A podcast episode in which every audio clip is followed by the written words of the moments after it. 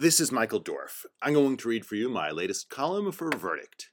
It's called Obamacare Non Severability Ruling Exposes Uncertainty in Our Conception of Law. In the wake of a Supreme Court ruling in a Michigan land dispute earlier this year, I explained in a column for this site, and there's a link on the written version of this column, that the non ideological divisions between the justices on display in that case reflected disagreement on a deep question about the very nature of law. How general must a legislative command be to count as a law? I asked, how many cases must a law target to count as general? Two, three, ten? What if a law targets only one case, but that case is a class action involving many class members?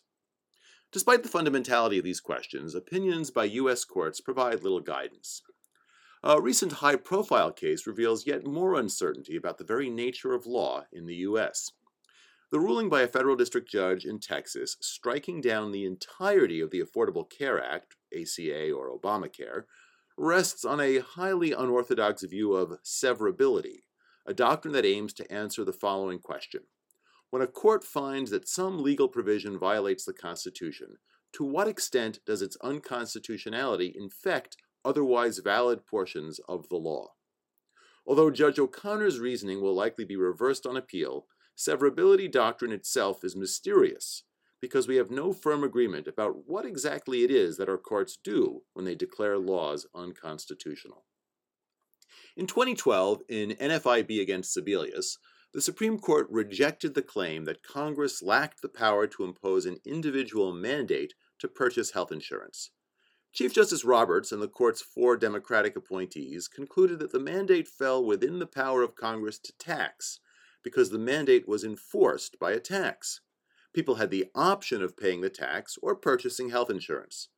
As part of a package of changes to federal tax laws enacted late last year, Congress reset to zero dollars the tax owed for failure to obtain mandated insurance.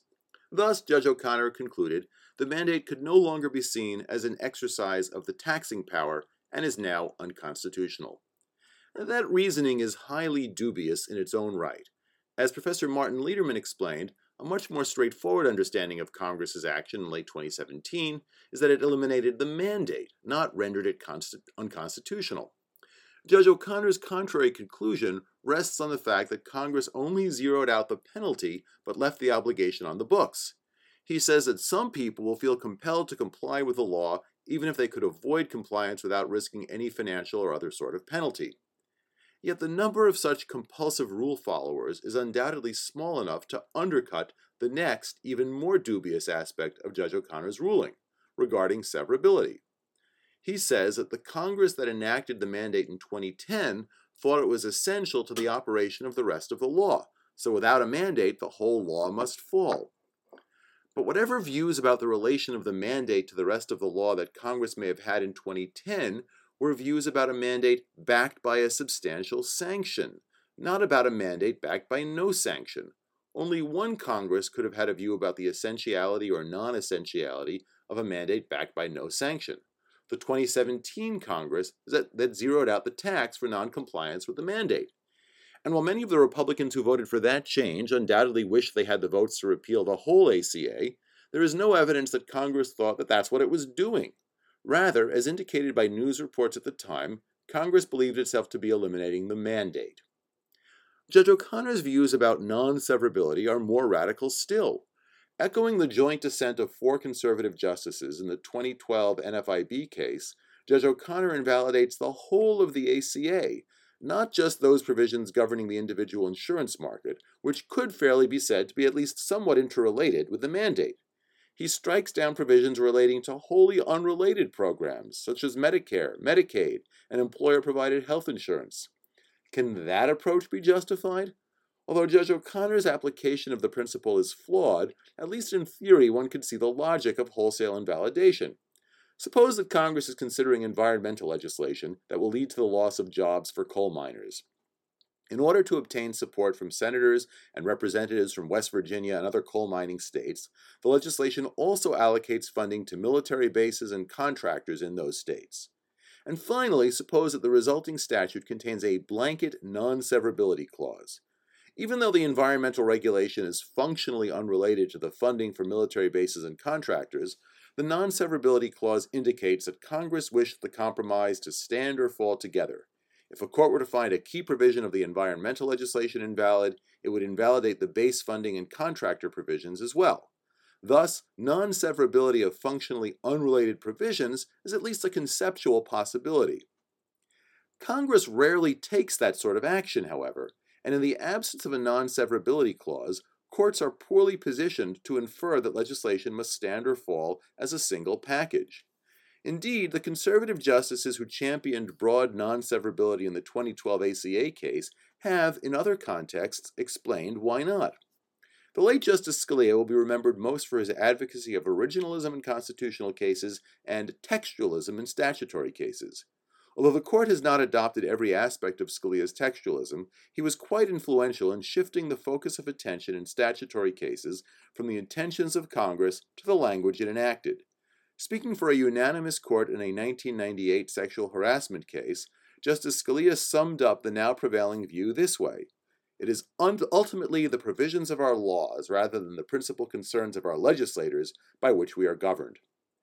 Judge O'Connor's non severability ruling in the latest Obamacare case and the non severability dissent that Justice Scalia co authored in the 2012 Obamacare case both run away from textualism's central contribution to modern statutory interpretation doctrine. If Judge O'Connor's approach to severability is wrong, and it is wrong, what approach should courts take? That question is harder to answer because the very notion of severability assumes a common understanding of where laws begin and end for constitutional purposes. Surprisingly, we don't have one. The fundamental problem may be a mismatch between our theory and our practice of judicial review. In some other countries, constitutional courts have the power to strike down laws as such.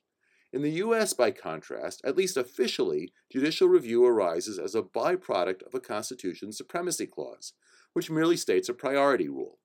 As Justice Scalia put the point in the jurisdictional portion of his dissent from the 2013 ruling striking down the Defense of Marriage Act, U.S. courts perform the role of deciding on the constitutionality of re- legislation, quote, incidentally, by accident, as it were, when that is necessary to resolve the dispute before them.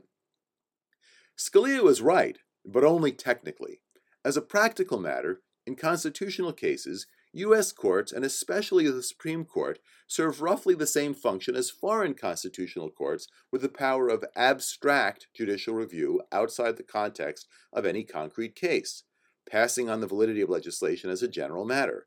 But because our courts have, as it were, retrofitted a power to declare laws unconstitutional onto a system in which officially they only resolve concrete disputes, awkwardness ensues at the boundary. Severability marks that boundary. Consider that our courts treat particular applications of laws, and not just discrete linguistic subparts of the laws themselves, as generally severable. That approach reflects the preference for so called as applied litigation, but it can lead to puzzles. We have some idea of what it means for different parts of a law to be so interrelated that they must stand or fall together, but in what sense are different applications interrelated or not?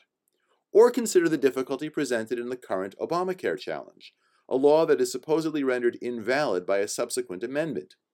Interveners in the case argued that if indeed the 2017 change in the tax law rendered the ACA unconstitutional, then the tax law rather than, the ACA should be held invalid.